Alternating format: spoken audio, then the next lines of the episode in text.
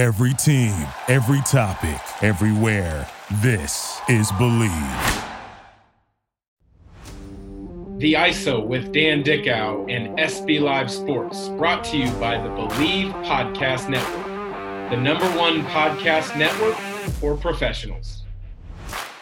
Welcome to today's episode of the ISO with myself, your host, Dan Dickau, and SB Live Sports on the Bleav Podcast Network. Today's conversation, someone who we've emailed in the past, we've talked through text message in the past, but I'm interested in hearing a little bit more about his path as not only a high school coach, but also his path with USA Basketball, which I find fascinating. The Director of Coach Development for USA Basketball, Coach Don Showalter. Coach, how is life for you these days?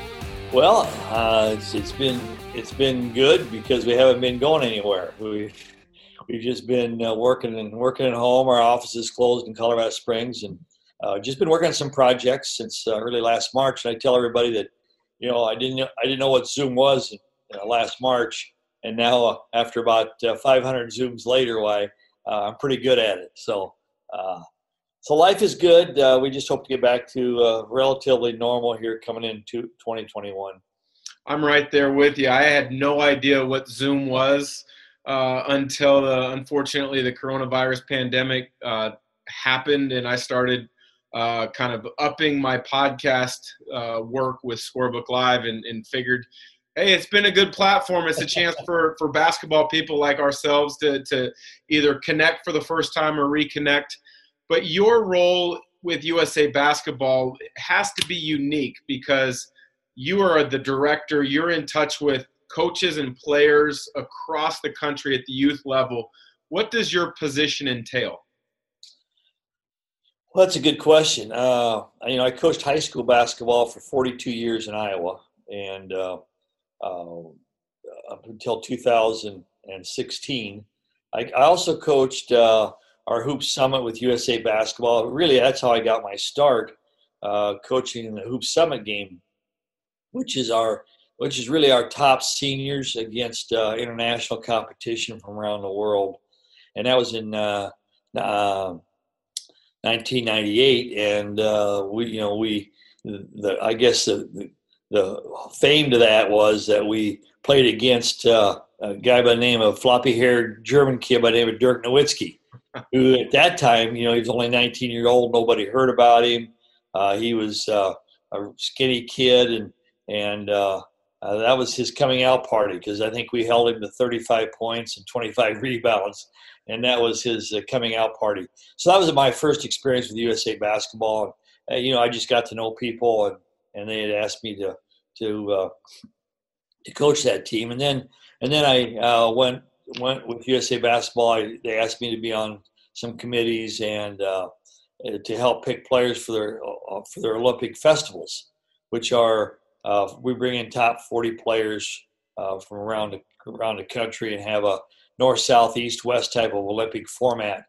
And uh, we did that for a number of years. We had, you know, we had everybody in on those. We had LeBron James when he was before his junior year in high school, Carmelo Anthony, Chris Paul, uh, Harden, Harden, uh, Jason Kidd, all those guys were with us during those festivals. So that was a pretty neat thing.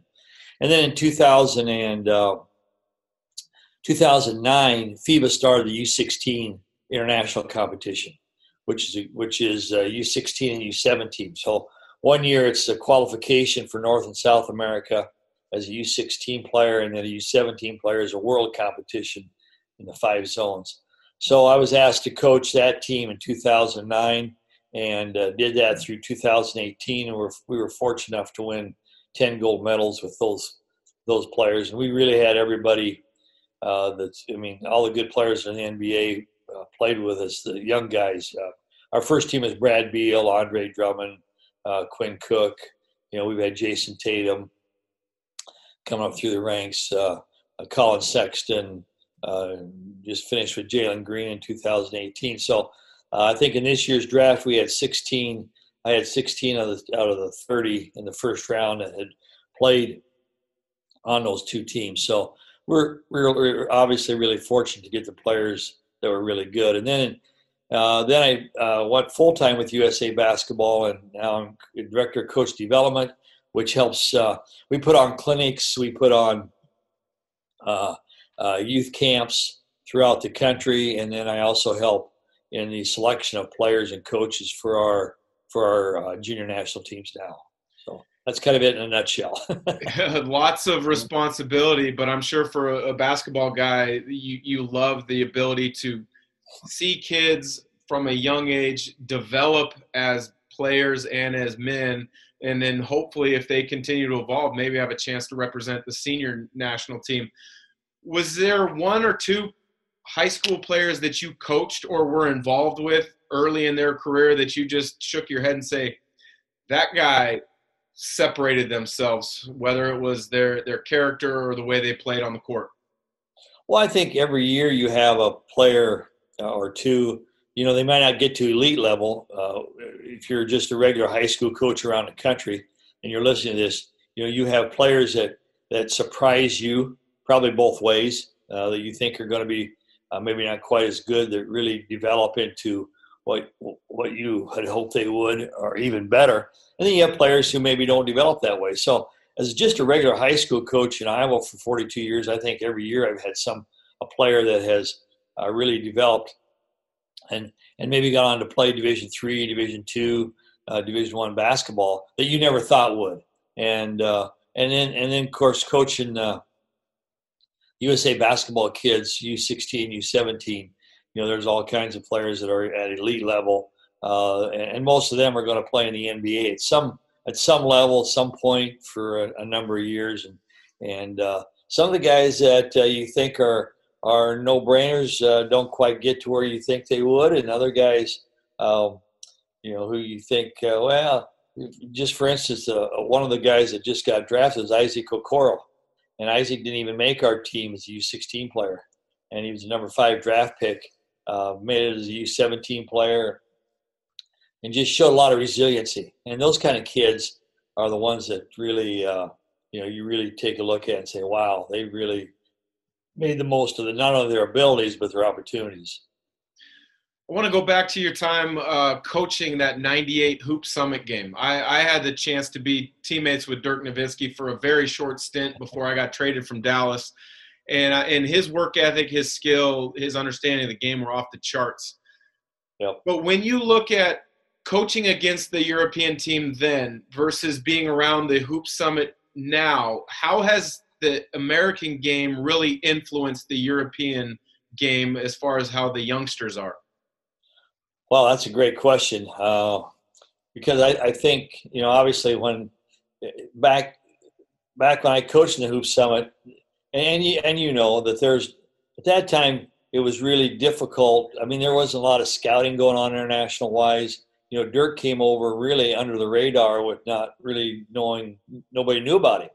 And after that game, of course, he, he his his platform went crazy, and he got drafted by Dallas, and you know all that kind of stuff. So, um, so I, I think that uh, international players uh, certainly have you know mixed in well with with what the USA players have done, and I, I think we see this a lot in high school. I go watch a lot of high school players now, teams and elite programs you know, like uh, Montverde in Florida or or uh, La Lumiere or or uh, Oak Hill, and and they always have international players on their teams. So so the international players are getting the flavor of what USA basketball is like, uh, but also goes the other way too. I think USA players are are certainly learning a lot from the international players in just how um, you know how how they develop their skills um, as well. So I think it kind of goes really both both directions. And and I say that you know, uh, I always say if, if we would have, if we'd play, let's say we'd play uh, France in we played them, we beat them in a gold medal game, and they had three NBA players on their team.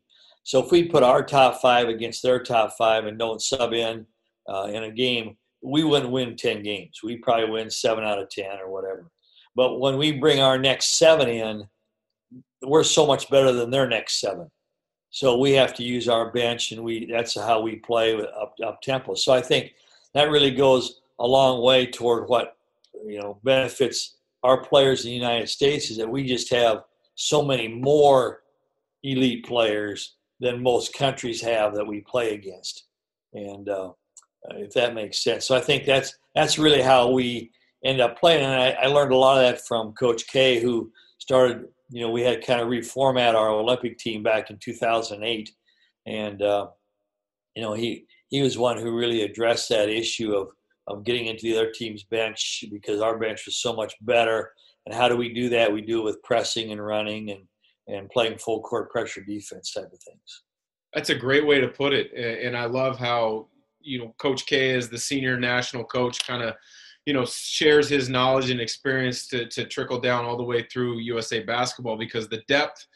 I now that I hear it, you describe it that way, I can agree with it, and I can picture that now um, in in how you would want to play when you go to select these teams, and obviously you're very well connected, but how difficult is it to put these teams together? Because I'm sure with the network of coaches that you have, you're getting pulled in a number of different ways when they want their guy on the team, or if maybe there's a college um, who who you've got a relationship with a head coach, they want their recruits on the team.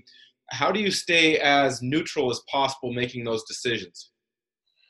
Yeah, you know, another great question because when we first started this in 2009, really the young players had no clue what USA basketball was. You know, Brad Beal and Andre Drummond and and Quinn Cook and and uh, and Michael Gilchrist and you know those guys really didn't have any really knowledge of what USA basketball was. So uh, it was it was it was probably uh, a little bit easier to try and maybe convince them uh, that hey, this is something that would be good for your career, which it obviously was. It'd be good for you to get on an on a international stage, which it was.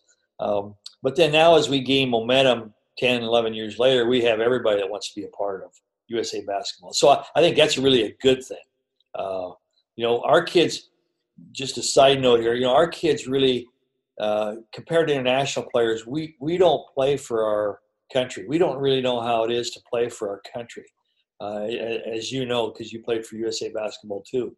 So our kids are used to playing, you know, their, for their high school or for their AU team, uh, for a state championship maybe or an AU championship. But when it comes to that, uh, that really international level, uh, we don't have the we didn't have what we call the, the pride of playing for your country like other teams do.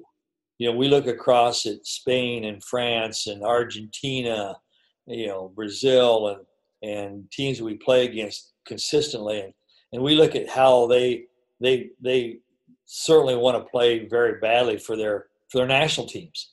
Well, we didn't have that to start with, and now I think we've we've got momentum toward that. Where now players, you know, they're begging to play for USA basketball because they see that as a big stage, and and the thing that we do, I think a couple things that we really stress are you know, obviously, number one, we this is not an all-star competition.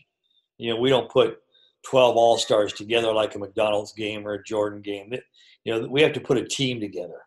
And so when we put a team together, you know, the the nine, we always say the, the 9, 10, 11, 12 guys, you know, you're you may not you may not play a lot of minutes, but you're still a part of the team. Now, can you handle that? Because these are guys who, you know, who have uh, on their high school teams or AU teams, they're they're the guy. And now we're asking them to take a little different role. Excuse me.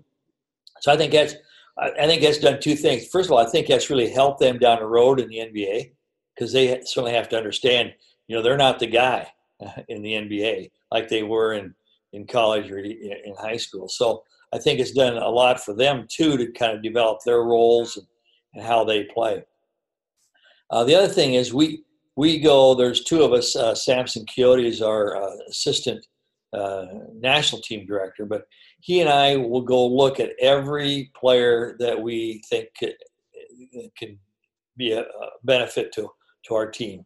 You know, I, I might talk to you and you say, hey, there's this really good kid I see, and he may be really good in your region, but nationally, you know, he's just okay. And so we, we have to go see them play. Um, whether it's on the circuit in the spring or with their high school teams to really get a good good view of them. and then we make the determination if they're good enough, you know, skill wise, are they smart, are they resilient, you know, are they versatile? Versatile is a big thing with international basketball, as you know.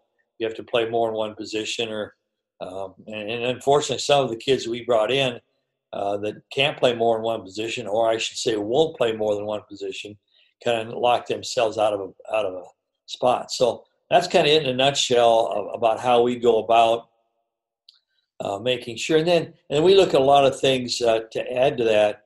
You know, we say you got to be skilled, you got to be smart, versatile, uh, resilient, tough. Uh, and, and, then we look at things like uh, how are how are players uh, that take really in the attributes to take no talent. You know, are, are they great great body language? Are they good teammates? you know, are they on time? What's their attitude like when the coach is talking to them during a timeout.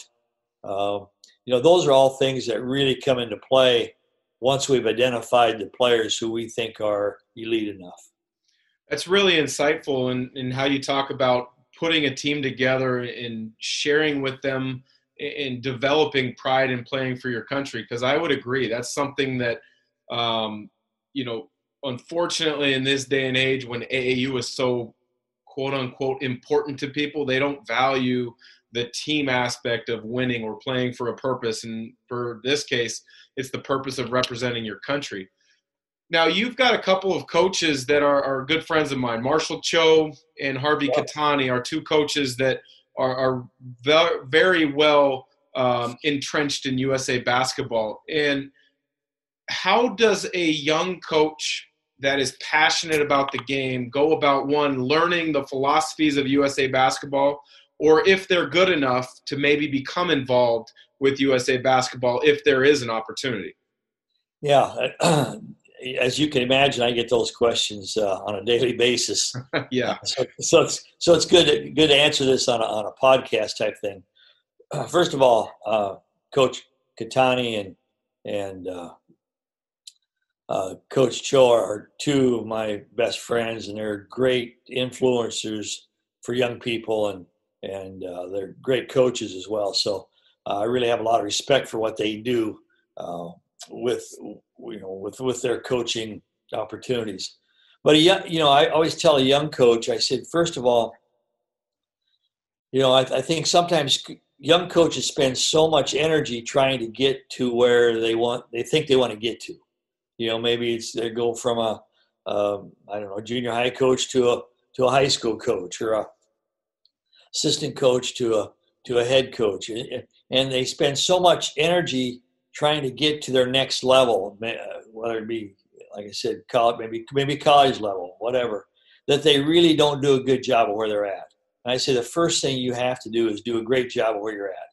You know, if you if you're not if if you're coaching a youth program and you don't do a good job coaching that youth program, uh, you know, you're probably not going to get opportunities to coach at, at another level.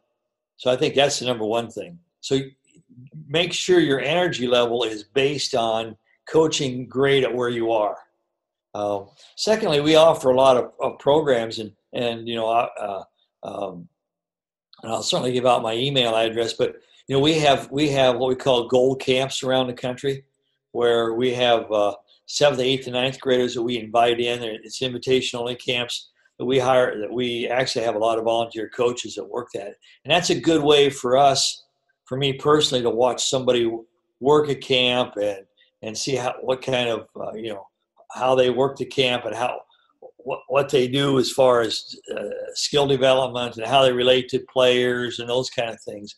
So it gives me an opportunity to kind of you know uh, evaluate them as well. But uh, those are camps that are really good to work as a kind of a first step into our uh, national program. And then secondly, you know, we have a lot of, uh, we, we, we have uh, about six or seven coaching academies uh, during the year that just are just for information, in-person coaching academies that, that coaches come to and gives me a chance to meet a lot of the coaches in that way too. So uh, I would encourage coaches first of all, do a great job where you're at. Get involved with our with our youth camps. Come to our academies. Those are all great ways to become involved with USA basketball.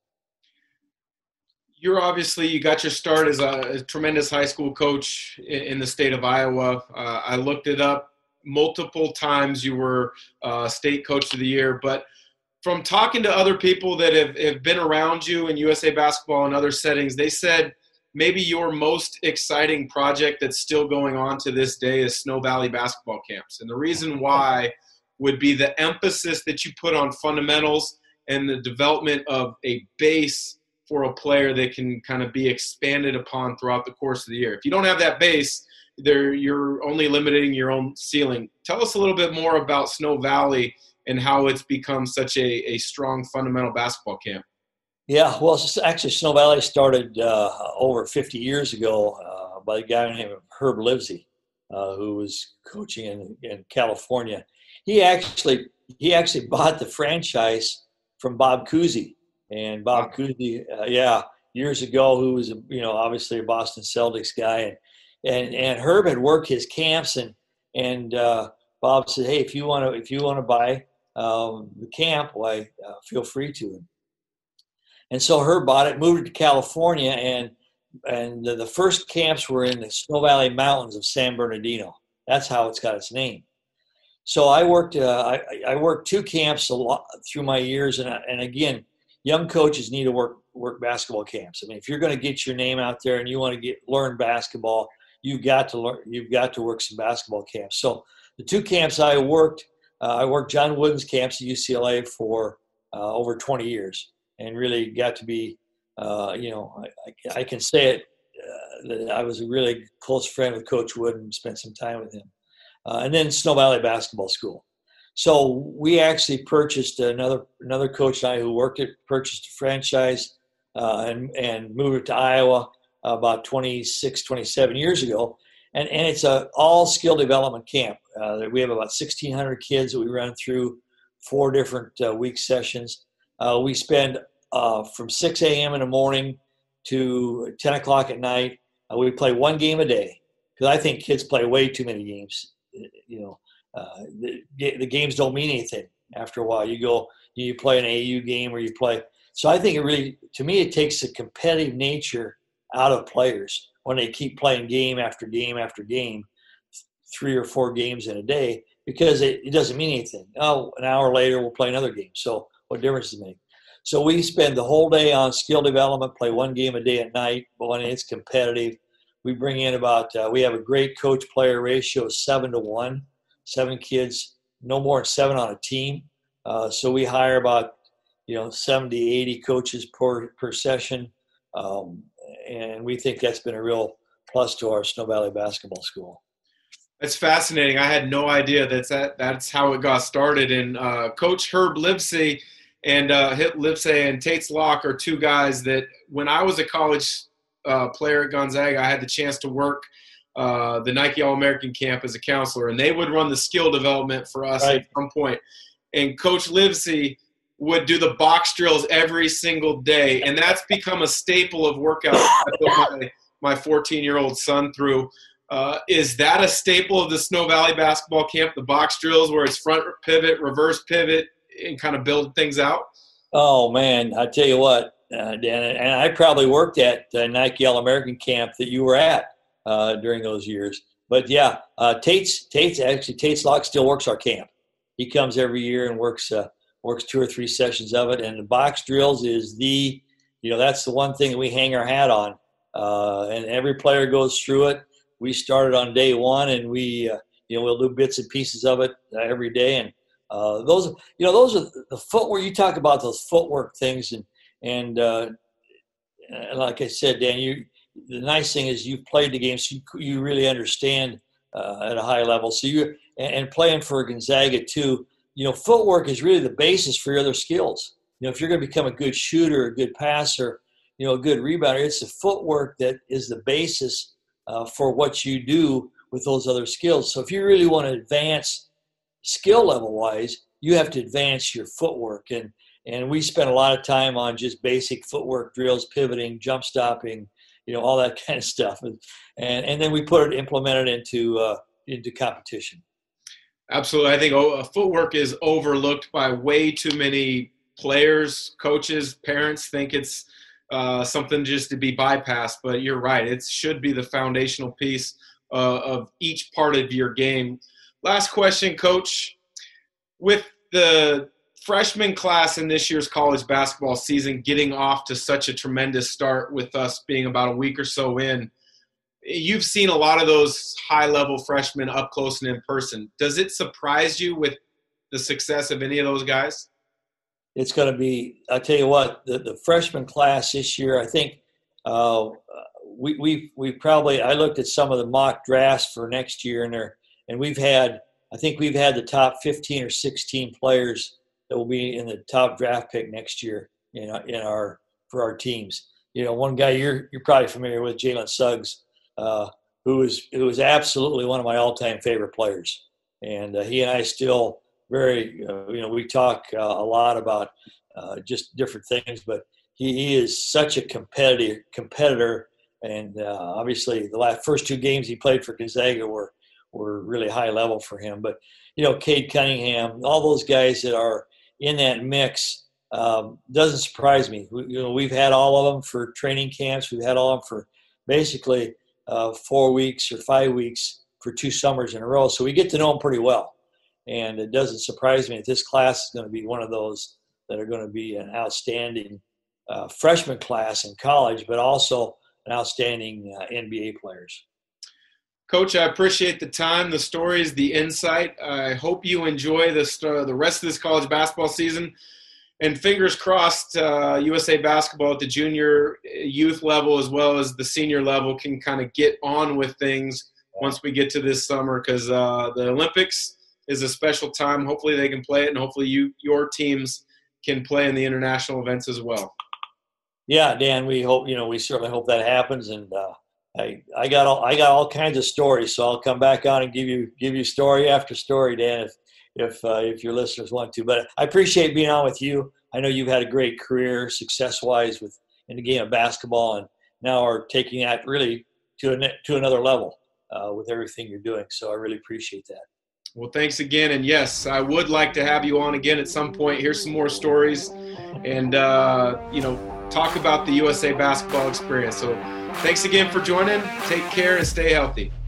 Thanks, Dan.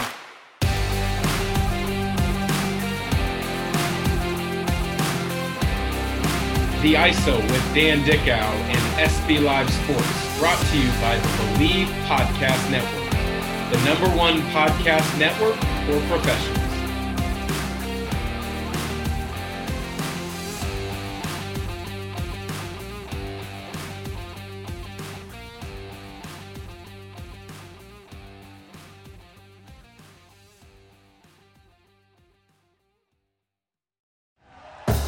Thank you for listening to Bleav. You can show support to your host by subscribing to the show and giving us a five star rating on your preferred platform. Check us out at Bleav.com and search for B L E A V on YouTube.